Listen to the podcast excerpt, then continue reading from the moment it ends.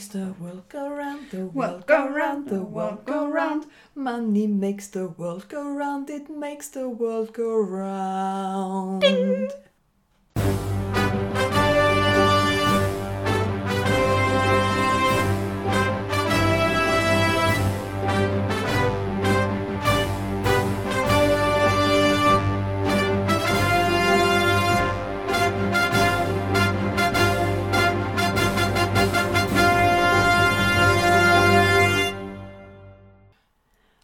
Und herzlich willkommen zu Artefakte erzählen, unserem Archäologie-Podcast. Ich bin die Susanne, ich bin die Archäologin. Und ich bin die Natascha und ich nicht. Aber ich habe ein paar Fragen an dich dazu. Das freut mich. Ja, ding, ding, ding. Ding, ding, ding. Heute geht's Jackpot. ching, ching, ching. Ähm, aber bevor wir das machen, haben wir ähm, ein paar Leute gefragt auf unseren Social-Media-Kanälen, was sie mit so bis sie so einem richtig feinen Geldbetrag anstellen würden, so mhm. sofort wo, würden sie sich irgendwas gönnen. Und die netten Leute von äh, Zeitversetzt, von den Graz Guides, haben geschrieben, sie würden sich gern eine nette Reise irgendwo hingönnen. Und das verstehe ich einfach so gut. Oh ja. das verstehe ich einfach so gut. Wir gönnen es euch auch, vielleicht bald. Mhm. Und ich habe mir ja äh, gesagt, äh, ich hätte gern neue Oberschenkel, weil nach dem Umzug sind die alten ein bisschen mhm. verbraucht. Und jetzt brauche ich neue Körperteile. Jetzt brauchst du neue Körperteile. Und ich hoffe nicht, dass das eine wahrscheinlicher ist, dass man nämlich eher neue Körperteile bekommt, als dass man wieder reisen kann. Ich hoffe, ich meine, ich hoffe nicht. Schwarzmarkt. Äh, Körperteile am Schwarzmarkt oder Reisen am Schwarzmarkt? Beides wäre gut. Hm. Meldet euch bei uns. Wenn Darknet, Darknet. Doch ein bisschen was für Bitcoins. Hm? ja, apropos. Apropos, genau. Apropos Bitcoins und Coins und Ching Ching Ching. Wir reden heute über Geld. Mhm. Und hier ist meine erste Frage. Glaubst du, dass Geld die Welt regiert? So ganz eine leichte Frage, ganz am Anfang. Aber sowas von sicher. Aber ganz sicher? Ganz okay. sicher. Das ist alles, was ich wissen wollte. Danke fürs Zuhören. Wir sehen uns das nächste Mal. Aber das hat jetzt mit Archäologie naja, so. eigentlich schon was zu tun, weil Archäologie regiert die Welt nicht. Das heißt, wir haben kein Geld. Das ist traurig. Ja, schon irgendwie, ja. Ihr sollte jetzt mehr bezahlt werden, das sehe ich schon. Ja. Ja. Wieder mal beim Geld. Es happert wieder mal beim es Geld. Es happert mal wieder beim Geld. Ja. Okay, ja, dann, dann wo kommt denn das her, das Geld? Wieso haben wir Geld? Wieso haben wir Geld? Das ist eine gute Frage, weil ursprünglich hat es ja in der Menschheitsgeschichte so ausgeschaut, dass alles über Tauschhandel gehen würde. Mhm. Also eine Ziege gegen Ziege, vier Hühner? So ungefähr, also mhm. wie beim ähm, Hans im Glück, der seine Sachen herumtauscht. Mhm. Das ist ja ein ganz lustiges Märchen. Aber irgendwann hat man dann doch etwas entwickelt, damit man länderübergreifender tauschen kann, beziehungsweise dass man auch mit Einheiten rechnen kann. Also im Prinzip ist Geld ja einerseits ein Zahlungsmittel, mhm. andererseits ein Tauschmittel gleichzeitig. Mhm. Man kann es als Recheneinheit verwenden und auch als Wertaufbewahrung. Äh, Recheneinheit meinst du damit, dass es dann einfach leichter zum Aufschreiben ist, wer wem was schuldet? So in der Art, beziehungsweise im alten Ägypten, im alten Reich im dritten Jahrtausend vor, hat es eine ähm, Recheneinheit namens Schad gegeben. Mhm. Da hat man aufgeschrieben, wie viel Güter wert sind in Schad umgerechnet. Okay, das hat auch jemand machen müssen, gell? Mhm. Da sind dann Buchhalter. die Buchhalter, Schreiber, Beamte entstanden. Mhm. Ähm, Warengeld gibt es ja auch, das, ist, das sind diese berühmten Kaurimuscheln oder sowas in der Art, mhm. sicher, von denen hast du sicher schon mal gehört. Oder mhm. auch Getreide kann auch so ein Warengeld sein. Oder Vieh. Und das ist ja das Lustige, weil das lateinische Wort für äh, Geld heißt ja Pecunia. Und das mhm. kommt von Pecus und das ist das Vieh. Das ist das, okay. Zuerst war das Vieh nämlich einfach das große Tauschmittel. Oh ja. Ja, wie ich gesagt habe, die Ziege mit den vier Hühnern. Wie viel würdest du mir für meine Ziege geben? Kommt darauf an, ob es eine Ziege ist, die auch Milch gibt ja, oder nicht. Definitiv. Hm, also ich würde das sicher, ja, kommt drauf an. Wenn es Strom gibt, würde ich da meinen Laptop sonst dafür geben. ja, aber ich will Hühner. Du willst Hühner? Wo Weil ich will Eier in der Früh. Wo nehmen jetzt die Hühner her, ist die Frage. Vielleicht hast du Geld. Ah! genau. Okay, cool. Ähm, Geld entsteht ja im Prinzip am Anfang aus Edelmetallen. Mhm. Also aus, aus Gold, aus Silber, aus Kupfer oder auch dann aus Bronze aus der, aus der Mischung. Und das ist wichtig, diese Edelmetalle, weil sie knapp sind mhm. und nicht praktisch in einer unendlichen Menge vorhanden sind. Theoretisch ist vier in einer unendlichen Menge vorhanden. Richtig. Oder auch Getreide ist unendlicher als als Edelmetall. Edelmetalle, Und deshalb entstehen Münzen aus diesen Edelmetallen heraus. Okay. Es gibt ja vom Bargeld, wir haben ja im Prinzip heute hauptsächlich Bargeld, außer man zahlt jetzt Kreditkarten, sonstiges. Und das sind Münzen und Banknoten, aber was wir uns jetzt eher anschauen, nur weil es für die Antike relevant ist und auch lang bei uns in Europa äh, relevant ist, sind Münzen. Klar, die Gold, wie du gesagt hast, Silber und Kupfer und wahrscheinlich. Kupfer und, und Bronze oder Messing als mhm. Legierungen, weil Banknoten kommen bei uns erst im 17. Jahrhundert so mhm. richtig auf. Mhm genau, wir schauen uns in der Folge jetzt auch eher nur die europäische Entwicklung von Münzwesen an. Klar, sonst wäre das sehr, sehr, sehr weit übergreifend. Ja, weil es ist das Interessante, dass die ersten Münzen im kleinasiatischen Raum so im 7. Jahrhundert vor Christus auftauchen und ungefähr zur gleichen Zeit taucht auch in Indien und in China eine Münzprägung auf. Mhm. Aber das ist unabhängig voneinander, weil die Münzen anders ausschauen. Mhm. Aber es gibt da anscheinend ähnliche Bestrebungen zur gleichen Zeit. Aber wenn wir uns jetzt nur die, die, den europäischen, großeuropäischen Raum anschauen, mhm. äh, da verbindet man die Münzprägung mit den Lüdern. Die Lüder? Die Lüder, die sitzen im Bereich der heutigen Türkei mhm. und die haben Münzen aus Elektron. Elektron ist ein natürliches Vorkommen mhm. von Gold und Silber. Gold kommt nämlich in der Natur sehr selten rein vor. Es ist in den meisten Fällen eine Legierung aus Gold und Silber und du musst es eigentlich erst aufspalten. Ah. Elektron ist auch von der Farbe her heller als ein klassisches Gold. Es ist eher so ein bisschen ins, ins Weißliche gehend und es ist so eine Mischung aus 73% Gold und dann eben Silber- und Kupferanteilen noch dazu. Mhm. Zuerst gibt es keine bildlichen Prägungen, also Münzen können entweder geprägt oder gegossen werden, das sind mhm. die zwei Varianten, sondern die richtigen Prägungen, wo irgendwas drauf ist, damit verbindet man den lydischen König Krösus. Und der Name könnte irgendwie bekannt das vorkommen. Das kommt mir bekannt vor, ja. Weil man sagt, reich wie ein Krösus. Ja. Mhm. Ähm, das wird daher kommen, dass er als erster eben so richtig mit Münzprägungen in Verbindung gebracht wird, weil er sein Siegel auf die Münzen geprägt hat und sein Siegel bestand aus einem Stier und einem Löwen. Und diese Münzen sind halt im gesamten damaligen bekannten Reich, Reichsbereich oder Weltbereich grasiert und man hat dann gesehen, okay, der ist von dort und dort und der, der muss so reich sein. Deshalb. Ah, okay. Ähm, das war dann die Wertung der Lüder. Das mit war seinem Kopf drauf und dem. Nein, nicht Nein, mit seinem Kopf, nur mit den, mit den beiden Tieren drauf. Köpfe, Tieren drauf, Köpfe ja. tauchen dann erst später auf. Ja. Also er hat nur sein Siegel draufgegeben. Und die haben nämlich alle einen einheitlichen Wert und eine einheitliche Größe in etwa. Mhm. Und das ist wichtig, dass du eine Vereinheitlichung hast. Mhm. Mhm. Also dass du dann wirklich sagen kannst, für diese eine Ziege hättest du gern zwei von den, den gesiegelten Münzen, Münzen da. Ja. Ähm, es gibt prinzipiell vor allem Goldmünzen, die wichtig sind, dann gibt es Silbermünzen, dann gibt es eben auch diese sogenannten Buntmetallmünzen, das ist eben, sind Kupfer, Bronze oder Messingmünzen. Und die frühen Münzen, vor allem die Gold- und Silbermünzen, sind sogenannte Kurantmünzen. Mhm. Das heißt, sie sind vollwertige kursierende Münzen, deren Nominalwert durch das Metall, aus dem sie gemacht sind, gedeckt ist. Nochmal. Was? Die sie Münzen sind so viel wert wie das Metall, aus Klar. dem sie bestehen. Ja, das war vorher nicht so. Das ist heute nicht mehr so. Das, das war halt, ja, immer das, so, solange klar. es hauptsächlich Gold- und Silbermünzen gegeben ja. hat. In dem Moment, wo die Bronzemünzen kommen, die vom Metallwert her geringer sind, hast du sogenannte Scheidemünzen. Da ist der Metallwert eben geringer als der Nominalwert. Ja, ein Auto hat jetzt keinen Nein, Wert mehr dieses so. Bimetall ist ja. weniger wert. Oder ja. auch unsere Zehnerl damals bei den, also die Groschen, die Groschen aus Aluminium. Ja. Vergiss es. Da frage ich mich, ob die Prägung und äh, nicht mehr gekostet hat, als es... Als es dann im Endeffekt wert war. Ja. Außer du schüttest so eine große Menge mit Anprägevorgang raus, dass es dann wurscht ist. Das weiß ich gar nicht, ob sich das trotzdem auszahlt, ob sich das rentiert.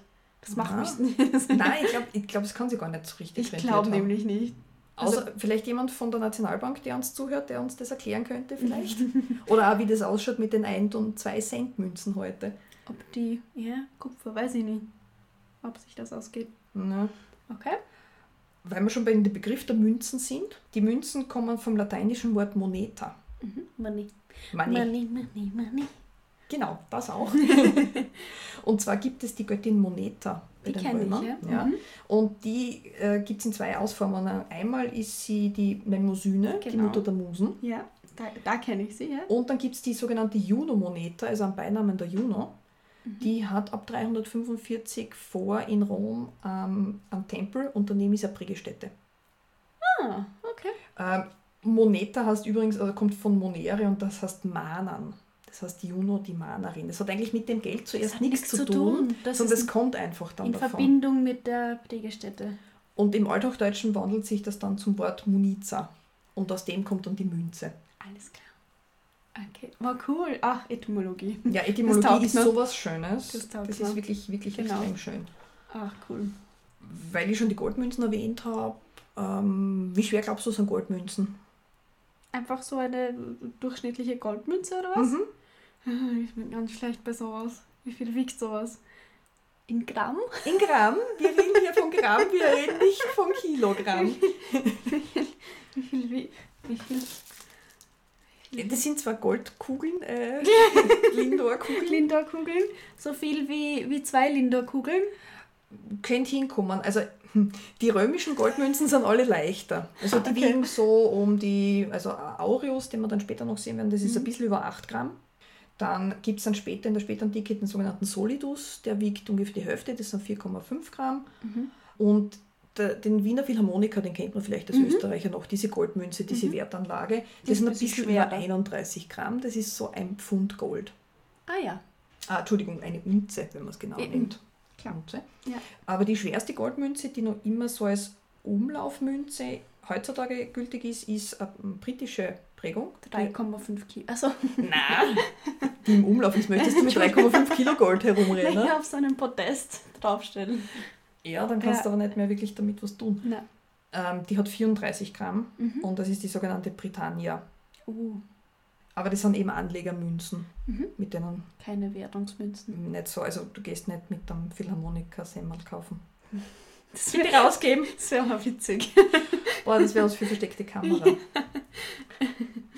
Also, gut, wir haben diese verschiedenen Elemente gehabt, das Ja. Gold und das Silber und die gemischten. mhm. Ähm, aber wie, wie hat dann die, die Währung bei den Römern ausgeschaut? Weil in der schönen magischen Welt von Harry Potter, da haben Mhm. sie ja die, die Knuts und die Sickles und die Galeonen gehabt. Ja. Aber was haben die Römer gehabt?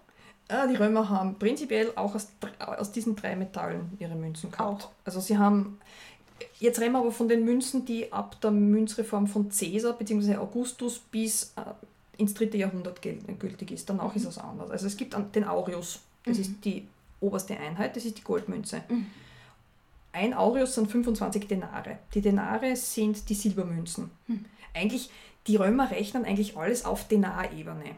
Der Aureus ist so ein bisschen drüber, man könnte ihn so als, als Wertanlage auch sehen, der ist auch Okay. nicht so im Umlauf. So wie ein 500-Schein oder so, sieht man selten, aber er ist da. Er ist da, Okay. genau, genau. Aber mit den Denaren, die sind noch eher im Umlauf. Mhm. Die Denare teilen sich dann in Sesterze. Mhm. Also ein Denar sind vier Sesterze, ein Sesterz sind zwei Tupondien, Tuponien. ein Tupondius sind zwei Asse, Mhm. ein Ass sind zwei Semis und ein Semis sind zwei Quadranten. Da hat man ja rechnen müssen bei Ja, dem. komplett, weil die Münzen auch noch zum Teil ähnlich von der Größe her waren, ähnlich von der Prägung waren und das Gewicht sie nicht immer komplett unterschieden hat. Lustigerweise sind die Asse zum Beispiel relativ groß, obwohl sie vom Wert her nicht so, so groß sind. Ja, ja, ja. Das kenne ich von den Briten. Da ist der. So, jetzt erzähle ich irgendeinen Scheiß. Moment. Ja, ich weiß schon, die großen. Die, der große. Fün nicht der 50er. Dass mir das jetzt nicht einfällt. ja, wir waren schon so lange. So lange nicht mehr drüben. Ich kann, ich kann mich nicht mehr erinnern, aber da ist eine Münze auch ziemlich groß Ja. und fest, ja. Genau, und das ist auch eine, die nicht so viel wert ist. Mhm. Aber im Prinzip, wenn du alles durchrechnest, kommst du darauf, dass ein Aureus 1600 Quadranten sind. 1600 Quadrat. Ui, okay. Muss Also man viel, viel in seinem Beutel muss man tragen. sie, ziemlich viel in seinem kleinen Beutel aus, aus Stoff oder aus, aus Leder tragen. Mhm. Aber das wird ein ziemlich großer Beutel. Ah, ja, ja. Man braucht meinen eigenen Assbeutel. Oder ja, genau, so für jede Ja. Münzenart einen eigenen Beutel. Das Mhm. ist, das war doch sicher ein bisschen So wie die Kellnerbrieftaschen. Eben, das muss ein bisschen verwirrend gewesen sein, weil du sagst, die haben alle ähnlich ausgeschaut und waren ähnlich groß. Wie hat man sie dann unterschieden? Vom Gewicht her meistens ein bisschen. Beziehungsweise auch, es gibt unterschiedliche Sachen, die auf den Münzen drauf geprägt sind, zum Schon. Teil. Okay. Ja. Ähm, man kennt ja diese römischen Münzen immer, dass auf der einen Seite der Kaiserkopf drauf ist, so wie Voll. bei der die Elizabeth jetzt noch bei den Münzen drauf ist. Voll. Ja. Ähm, aber das war nicht immer so. Nämlich in der Römischen Republik waren da vor allem Götterköpfe drauf. Okay. Der erste lebende Mensch, der auf einer Münze geprägt worden ist, wer glaubst du war das? Uff. Äh, wahrscheinlich jemand, der es eingeführt hat. Mm, Nicht? Jein, Der Augustus. Nein, ich weiß es nicht. eben nicht der Cäsar. Schon. Der Cäsar schon, und zwar ähm, allerdings im Februar 44, das heißt einen Monat bevor er ermordet worden ist. Das Hat- hat er noch erledigt. Das hat er noch erledigt. Das hat ihm nämlich der Senat zugestanden, dass er das machen darf. Er hat seinen Kopf raufgekriegt, er ist praktisch ein bisschen vergöttlicht worden. Ja, das, Das, hat sich passen. Das dann mir- gerecht für, Ja. für die Iden des März dann im Endeffekt. Das hätte ich mir denken können, dass er der da ein bisschen Großkopf war. Pan, Pan, Entschuldigung. macht ja nichts. Großkopf, nein, er hat aber eh so wenig Haare gehabt. Also so einen Haarwuschel hat er eh nicht gehabt. Deshalb gibt es ja die Geschichte, dass er den Haarkranz, also diesen Lorbeerkranz deshalb getragen hat, weil er so schütteres Haar hat. Hm, Wird Sinn machen. Mm. Die Römer übrigens prägen so ab dem 3. Jahrhundert vor runde Münzen aus Kupfer oder aus Bronze. Davor gibt es Münzen oder Geld in Barrenform. Ah, das war gar nicht. Nein, das, Kompakt, sind, so, nein, das sind so Barren gewesen. Das ist das sogenannte E-Signatum. Okay. Ähm, und eigentlich alle Münzen bei den Römern äh, sind geschlagen worden, also mit dem klassischen Gemein. Oh. geprägt worden, könnte man auch sagen. Ja. Bis auf das Es Grave, das ist nämlich gegossen worden und das hat mit 327 Gramm, also ein Drittel Kilo, äh, das ist zum Prägen, ja, ein bisschen gießen ist besser. Doof, ja. Mhm. Ähm, die ersten Silbermünzen bei den Römern tauchen, da gibt es eine lustige, die heißt Quadrigatus, weil ein Quadriga drauf ist. Taucht in der Zeit um 240 vor auf, ist allerdings nicht lang im Umlauf. Und die richtigen, die Denare kommen dann im Jahr 211 vor Christus.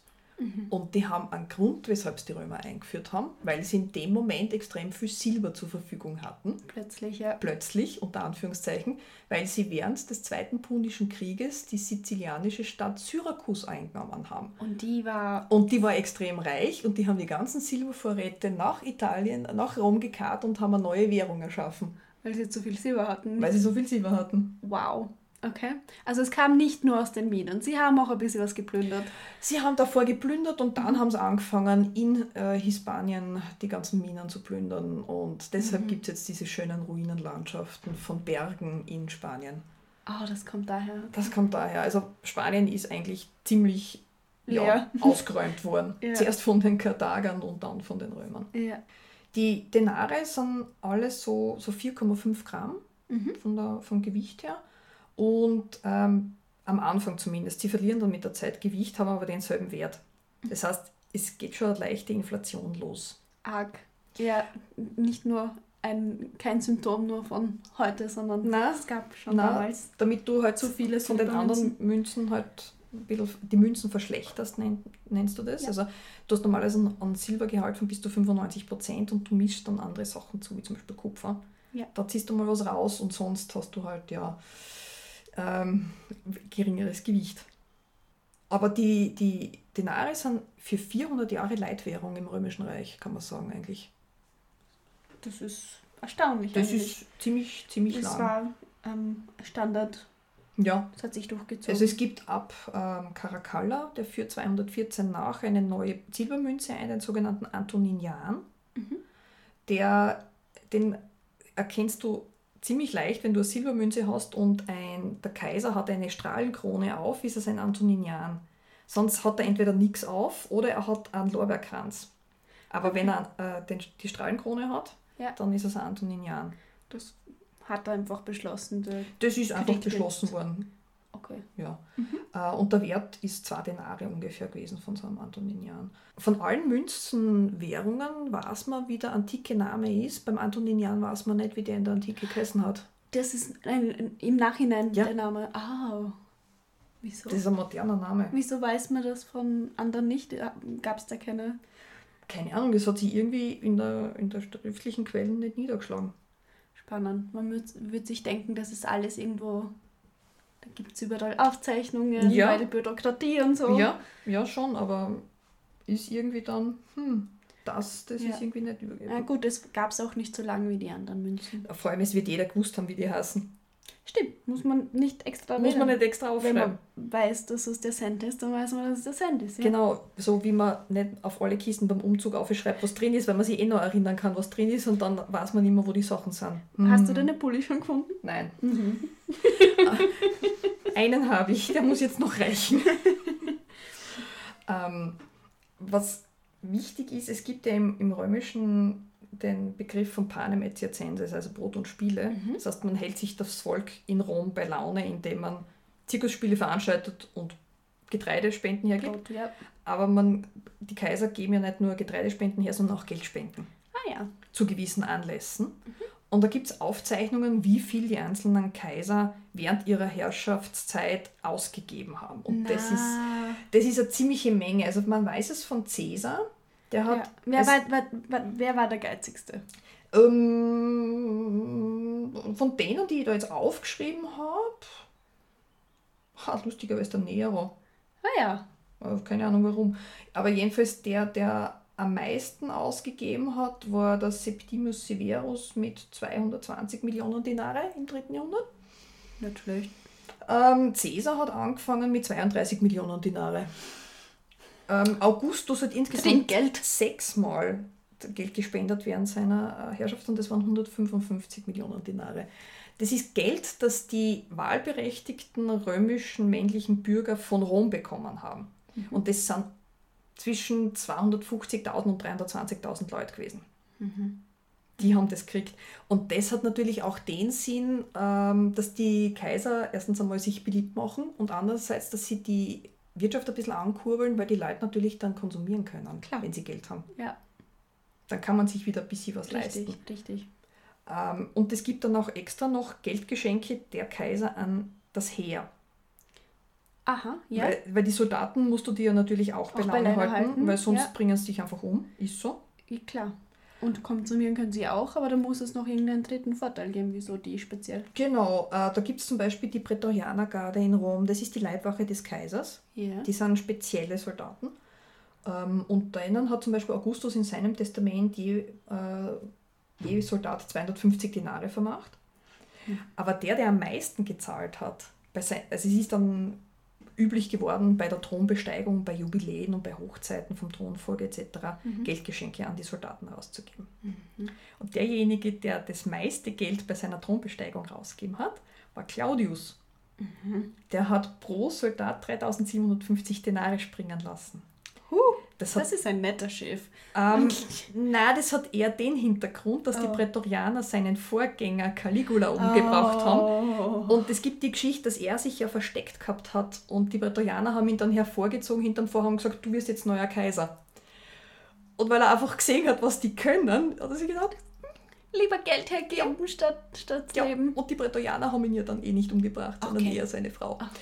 Äh, äh, dann hat er ihr zu wenig hergeben. Ja, eine falsche, falsche Investition. Falsche Investition ein ja. bisschen. Hm. Ja. Hm. Mein Gedanke, weil du sagst die Armee und so. Mhm. Sag, wenn das ein falscher Gedanke ist. Mhm. Aber ich denke mir, Geld ist deshalb entstanden, um Armeen zu finanzieren, weil ohne eine Armee gibt es kein Imperium. Und ohne ein Imperium gibt es kein Geld. Und ohne Geld gibt es keine Armee. Und das ist ein bisschen ein Teufelskreis, oder? Mhm, ein bisschen schon. Weil die römischen Militärausgaben waren 75% des Staatshaushaltes. Oh la la. Was natürlich auch den Vorteil hat, dass das Heer, das ja überall im Reich vorhanden ist, hm. dort auch die Wirtschaft ankurbelt, weil das natürlich konsumieren kann. Das ja. heißt, es kommt dann auch wieder Geld in den Umlauf. Ja, stimmt. Hier ist noch ein Gedanke. Gab es so Friedensphasen im Römischen Reich oder war, waren es wirklich durchgehend Kriege immer? Nein, nein, nein, das ist, waren ja hauptsächlich die Friedensphasen, weil das Heer an den Grenzen die Grenzen gesichert hat. Ah ja. Deshalb ist nichts ins Reich reingekommen. Schön. In dem Moment, wo äh, im, im zweiten Jahrhundert die Markomannen zum Beispiel an der Donau durchbrechen, ja. da wird es dann eh problematischer. Und teurer. Und teurer. Ja. Aber, Aber gut investiert. Komplett gut investiert. Sicher mehr als die Amerikaner und das muss, das heißt was naja, die, man könnte vielleicht auch sagen, dass die Römer nicht unbedingt in Gebiete gegangen sind, von denen sie keinen Tau gehabt haben. Geografisch und klimatisch, ich sage nur Vietnam. Ähm, mhm. man, die, die Römer haben auch ihr persönliches Vietnam gehabt gegen, gegen Hannibal im Zweiten Punischen Krieg mit ein paar mhm. Niederlagen, aber kein Vergleich. Ja, ja. Das Kaiserhaus ist natürlich extrem reich, weil sie ja. natürlich äh, Vorrechte an Minen etc. besitzen. Aber es gibt ja auch Privatpersonen, die großes Vermögen angehäuft haben. Und da gibt es ein paar, die man aus der Literatur kennt. Und unter anderem Seneca. Sagt er was? Großer Favorit, ja. Seneca ist ja unter anderem auch der Erzieher von Kaiser Nero. Ja, und genau. ist als Philosoph und als Stoiker so bekannt. Ja. ja. Also ich kann auch von Verzicht und Zurückhaltung reden, wenn ihr, äh, wenn ihr ein Vermögen von 300 Millionen Sesterzen habt. Also, Aber das hätte ich ihm jetzt nicht so getraut. Ja? Wow. Okay, da hat man seine Lehren von irgendeinem tollen Philosophen und denkt sich, oh wow, jetzt bin ich schlau, aber ja. das ist alles nur doppelter Standard. Unglaublich. Aber es gibt auch reichere Leute. Also es ja. gibt zum Beispiel einen gewissen Narzissus, der war Kanzleileiter von Kaiser Claudius ein Freigelassener. Der hat ein Vermögen von 400 Millionen Sesterzen gehabt. Oh, die haben es gut gehabt. Man, der hat seinen Kaiser nur ganz kurz überlebt, weil die Agrippina hat dann, sobald der Nero intronisiert war, auch den umbringen lassen. Aber ja, ja also hm, es, gibt, es gibt großes Vermögen. Und im, im Gegensatz dazu, ich habe mir eine Liste rausgeschrieben aus einem Buch von Hans Kloft, Die Wirtschaft ja. des Imperium Romanum wo man sieht, was so die Löhne waren ungefähr in Rom. Das wäre spannend, ja. Und was so Bedarfsartikel gekostet haben. Das wäre spannend, weil ich habe jetzt keine Vorstellung davon, wie viel so ein, so ein Goldstück wert ist im Endeffekt. Also die Goldstücke sind ja auch nicht so wirklich im Umlauf. Die sind, ja. wenn, dann sind es äh, als Geschenke an die Soldaten ja. vielleicht oder eher so als, als Wertanlage. Anlage, ja, so gesagt. Ja, um, ja, als letzte Umtauscheinheit, also als der 500-Euro-Schein, mhm. den man irgendwo hat. Genau. Äh, was, was es bei den Römern gibt, es gibt weniger diese Monatsgehälter, wie wir sie heute haben, sondern mhm. es sind hauptsächlich Tagesgehälter. Das sind Tagelöhner im wahrsten Sinne des Wortes. Mhm. Und zum Beispiel ein, ein Sklave im Haushalt von Cicero mhm. in der späten Republik hat drei Sesterzen am Tag verdient. Der war mhm. halt allerdings auch ein bisschen äh, gebildet, vielleicht auch Schreiber und so weiter. Mhm. Ein Tagelöhner in einem Weinberg im ersten Jahrhundert nach, im Osten des Reiches, hat vier Sesterzen gekriegt.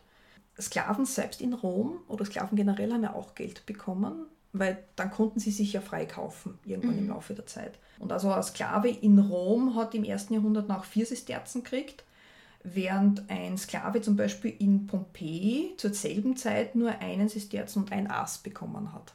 Also auch lokal unterschiedlich. Lokal unterschiedlich, ähm, auch natürlich von, von dem, was sie, was sie gearbeitet haben. Ähm, es gibt dann auch noch die Werte, was zum Beispiel Prostituierte verdient haben. Das kennt man mhm. über Graffiti aus mhm. Pompeji. Ähm, da gibt es keinen Tagessatz und keinen Jahressatz. Man weiß ungefähr zwei A's pro Freier. und je nachdem, wie, wie fleißig man war. Wie fleißig, wie schnell man war, kommt man da mhm. auf einen Stundensatz von. Ja. Okay, da glüht es dann. ja. Ähm, man weiß ein, aus einer Inschrift, ein, ein, Schuster in Griechenland im 2. Jahrhundert nach hat viereinhalb Sesterzen verdient mhm. pro Tag. Mhm.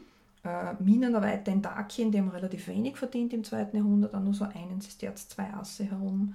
Mhm. Aber was die Grundwerte immer sind, mit denen man sehr oft rechnet, sind das, was ein Legionär verdient. Und es gibt bis 84 nach, bis Domitian den Legionären mehr zahlt, bekommen sie so zweieinhalb Sesterzen am Tag. Das sind dann 900 Sesterzen im. Das ist nicht viel, ja, oder? Nein, das ist nicht viel, aber die Soldaten kriegen ja auch noch die Verpflegung dazu und die ganze Ausrüstung. Ja, dann ist das eher.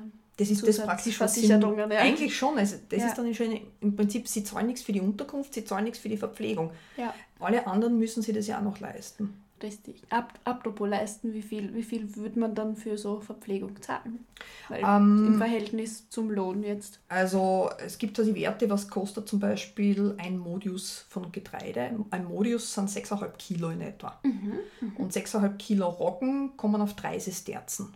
Mhm, das ist billig, ja. weil ein Modius Weizen, also 6,5 Kilo Weizen, kosten 7 Sesterzen. Mhm. Weil die Römer essen eher Weizen von, von den Getreiden her. Sie sind eher auf, auf Weizen äh, eingestellt. Ja. Ähm, ein Drittel Kilogramm Öl ist ein Sesterz. Naja, das ist, das ist alles ein bisschen ein Monatsvorrat eigentlich. Also das geht. Naja, nicht, Nicht? Öl. Öl kannst du ja zum, auch zum, zum Licht machen für die Öllampen Ah, ja. verwenden. Also Öl hast du viel mehr. Also Öl ist. Ja. Also aber Getreide, ja, Monatsvorrat, vielleicht am ehesten. Äh, Wein weiß man, ähm, ein Maß, also ein Becher Mhm. Wein von einem guten Wein ist auch ein Sesterz. Uh, es war, war das teuer? Das ist teuer. Das ist teuer. Weil der einfache kostet ein Aas. Ja. Ähm, Okay. ein Aas kostet ungefähr ähm, Töpfe, also zum Beispiel einfache Teller oder Töpfe Mhm. oder auch eine Öllampe. Ähm, wenn du dir einen silbernen Sieb kaufst, sind das gleich einmal 360 Sesterzen oder 90 Denare. Uh, okay. Eine Wohnung einrichten war teuer. Ja, Ja, hast du es noch gut heute? Ikea. Ja. Nein, eigentlich weniger Ikea. Ja. Äh, eine Tunika kommt auf 15 Sesterzen. Wenn du Mhm. die Tunika reinigen willst, zahlst du 4 Sesterzen.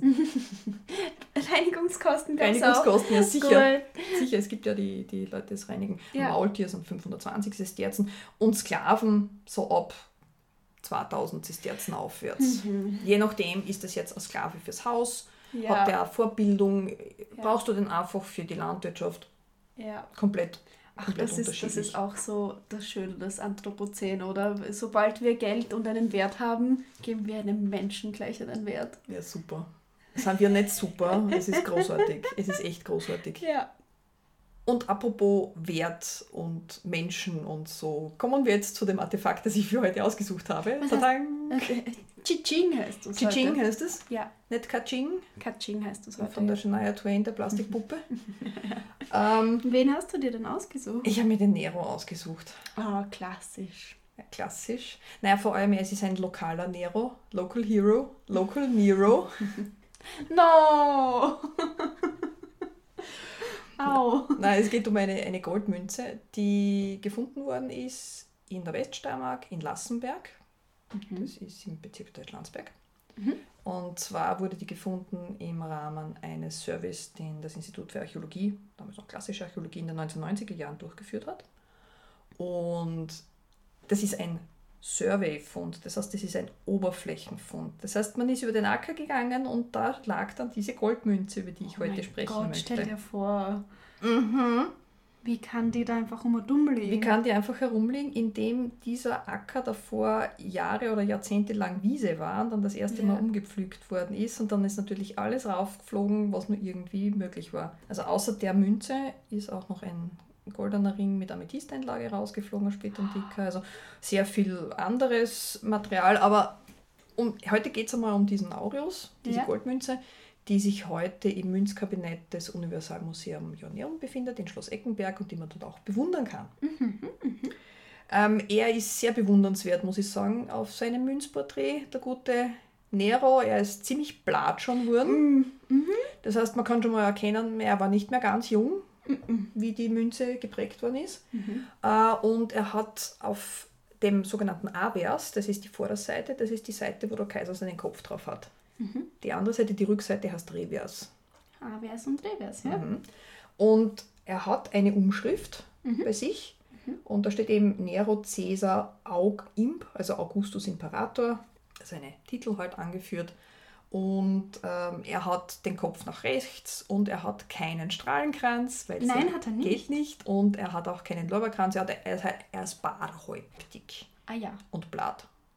das ist Bisschen auch, ja. Doppelkinn hat er auch, muss Bis- man dazu Ich sagen. meine, eigentlich hätten sie das weglassen können. das Doppelkinn kaschieren, Ja, bisschen runterkratzen, damit Schon, man neue Goldmünze machen kann. nicht ganz so naturalistisch. Hm. Ja, aber dann weiß wenigstens jeder in der Provinz, wie er ausschaut. Das ist wahr. Und dann wird es vielleicht Mode, Ja. dass man fester wird. Zur Größe ungefähr, das ist äh, im Durchmesser 2 cm und hat ein Gewicht von 7,36 Gramm. Also eben ein bisschen über 8 Gramm ist normalerweise das, das Aureus-Gewicht, aber ein bisschen drunter. Die Prägestätte ist Lugdunum, Lyon. Schau. Und am Revers haben wir eine mythologische Figur drauf. Da steht eine Göttin, das ist die Virtus. Die Virtus ist die Personifikation der soldatischen Tugend. Und sie ist dadurch gekennzeichnet, dass sie die, eben einen Helm aufhat und sehr kurz geschützte Tunika. Sie hat auch so, so Staatenstiefel an. Die linke Hand stützt sie auf eine Lanze und in der rechten Hand stützt sie sich auf dem, also der Fuß, der rechte Fuß ist auf einem Berg von Waffen von Gegnern Aha. und sie stützt sich auf ein komisches Drum mit der Hand ab, das vom Knie weggeht. Und das ist ja. ein, ein Langdolch, äh, ein sogenannter Parazonium. Das ist ein ganz spezieller Langdolch, der bis zum Zweiten Punischen Krieg in Verwendung war, aber da hauptsächlich nur mehr als Offiziers, ähm, Offiziersrangzeichen. Und ja. der wird dann später vom klassischen römischen Dolch, äh, Dolch, dem Pugio, abgelöst im römischen Heer. Ja. Aber dieser, dieser Parazonium, der taucht bei Mars-Darstellungen und bei Virtus-Darstellungen immer wieder auf. Ich würde es halt nicht gegen mein Knie stützen, weil das könnte wehtun. Sie ist eine Göttin, sie muss das aushalten. Sie ist, eine sie, sie ist soldatische Tugend, soldatische Tapferkeit. Die kann das, okay. Sie hat, ähm, das Wichtige an Münzen ist immer, dass es diese tollen, erstens mal die Kaiserporträts gibt und dass dann auf den anderen Seiten die ganze Kaisertitulatur drauf ist. Das heißt, anhand dieser Kaisertitulatur kann man diese Münzen aufs Jahr datieren. Und der hat als Kaisertitulatur drauf Pontifex Maximus, also oberster Priester, Tribunitia Potestate 10, mhm. also zum zehnten Mal die tribunizische Gewalt hat er inne und Konsul war er zum vierten Mal und dann ist er Pater Patria noch, Vater des Vaterlandes und das weiß man, das ist im Jahr 63, 64 der Fall. Mhm. Im Feld, das ist das, wenn etwas neben der Figur ist, was nicht außenrum geht, nennt man das im Feld, steht ex-SC, also ex Senatus Consultum, das heißt, auf Senatsbeschluss ist diese Münze geprägt worden. Und jetzt fragt man sich, warum hat der Nero etwas mit der soldatischen Tugend auf sich? Äh, da muss er doch einen Krieg gehabt haben vorher. Ja, oder hat er einen vor oder was auch immer. Naja, eigentlich hat er das nicht, wenn er es vorhat, sondern da muss er schon was so, fertig gehabt er, haben. Er muss schon kriegerisch Tugend gewesen sein. Genau. Tugendhaft gewesen sein. Und zwar gibt es zwischen 58 und 63 einen Krieg gegen das Partherreich, wo es um das Königreich von Armenien geht. Mhm. Armenien ist eine Klientelstadt der Römer als Pufferzone. Die Römer haben am Rand ihres Reiches immer wieder so Klientelstaaten eingerichtet oder unterstützen sie finanziell oder auch mit Truppenstärke lokale Herrscher. Mhm. Kennt man ja immer wieder mhm. von den Amis, ZB. Hm? Ja, ja, Haut ja. manchmal hin, manchmal nicht. Ja. Ähm, und 58 hat es einen Aufstand geben und die Parther haben versucht, sich dort einzunisten. Die Parther ist Nachfolger des Persischen Reiches und das ist dann zu einem Krieg gekommen, der hin und her gegangen ist, aber im Endeffekt hat es einen vor allem diplomatischen Sieg für die Römer gegeben, für Nero. Mhm. Das heißt, er hat eigentlich diese Zone wieder befrieden können und einen neuen König eingesetzt. Mhm. Und aufgrund dessen, dass er diesen Krieg gewonnen hat, hat er sich die Münzen prägen lassen können, mhm. dank des Senatsbeschlusses, und er hat auch einen Triumphzug in Rom gefeiert schön, gönne ich ihm. Ja, ja. Hat, er, hat er gut gemacht. Ohne ne? viel Blut zu vergießen hat er es auch hinbekommen. Das schon, weil das Jahr 64 beim Nero kennt man ja eh, weil da ist Rom abbrennt. Das ist dann später gewesen. Okay. Okay. Ich nehme es wieder zurück. Macht ja nichts. Schön. Ähm, dass man das einfach findet. Mhm. Äh, dass das immer wieder. Du sagst mir das immer wieder, dass das war, das war ein Oberflächenfund und mhm. ich so. Aber wie? Mit Glück. Einfach, das, ist, das ist wirklich reines Glück. Ja, ah, schön. Eigentlich. Ja. Hm, ja. Das heißt, du sagt mir eigentlich, auch in den Provinzen gab es diese Währung und das war eigentlich alles recht einheitlich. Es war ein, eigentlich einheitlich. Die Münze ist allerdings, das ist das Lustige, die ist vom Auffinden her, die ist nicht viel gereinigt worden. Mhm. Die ist sozusagen prägefrisch verloren worden dort. Ja. Und äh, eben wahrscheinlich noch zu Neros Zeiten dann irgendwann einmal dort auf diesem Acker in dieser Siedlung, die dort äh, vermutet wird, gelandet und ja. Ich stelle mir gerade ein richtig armes Schwein vor, das das gerade bekommen hat. Und verliert. Und verliert. Ich sag's, Holzfußböden sind der Horror in Häusern, was du da durch die Ritzen oben verlieren kannst. Ich sag's dir. Was wird dann auf den Grabungen, egal ob jetzt mittelalterliche Burganlage yeah. oder, oder römische Siedlung, was wird da finden, was unterm Holzboden war? Unter der Ritze, ja. kriegt man nie wieder zurück. Nie mehr. Nie wieder Boden außerreißen. Ja, muss man die, die Szene von den Glorious Bastards machen, gell? Die Anfangsszene. Uh. Ja, genau. Ah, spannend. Mhm. Danke fürs Podcast mit mir wieder mal. Bitte das gerne. war richtig spannend eigentlich, weil wir kennen Geld. Mhm. Wir haben Geld immer schon gekannt scheinbar und früher war es nicht anders. Und die Folge ist ja im Prinzip auf Idee entstanden, zum Teil von der Lilith und von wem noch? Ich glaube, der Lisa und der Mirja, äh, verschiedene Leute. Die wollten Sie alle was über alle- Gold äh, oder Geld wissen. Ja. Ich hoffe, jetzt wisst ihr es. Ja, ja. Vor allem, wie viel so ein Sack Mehl gekostet hat. Ich glaube, darauf wollten sie vor allem hinaus. Ich glaube, das ist sogar ganzes Getreide, das musst du noch verarbeiten. Ach so, alles klar. Wenn ihr Fragen noch zu Geld und Münzen und, und ähm, Säcken Weizen habt, dann könnt ihr uns gern schreiben. Ähm, auf artefakte underscore erzählen mit ae at gmx.at oder auf Social Media, Facebook und Instagram oder einfach unter unserer neuen Folge kommentieren auf Artefakte erzählen. Und hören könnt ihr uns ja auf Spotify, auf dieser Google Podcast, podcast.de, TuneIn, überall unter Artefakte erzählen oder auch über unseren Blog. Und ihr müsst jetzt leider eine Folge lang auf uns verzichten, weil wir eine kleine Pause machen. Nach 20 Folgen haben wir uns gedacht, jetzt haben wir uns eine kleine Pause wieder verdient. Aber wir haben schon etwas sehr Nettes im Petto. Das heißt, wir haben eine Überraschung dann das nächste Mal für euch. Und das heißt, wir kommen dann wieder am 31. Mai, wenn wir uns nicht verrechnet Wenn haben. das der Montag ist, kommen wir am 31. Mai wieder mit etwas ganz Speziellem. Genau.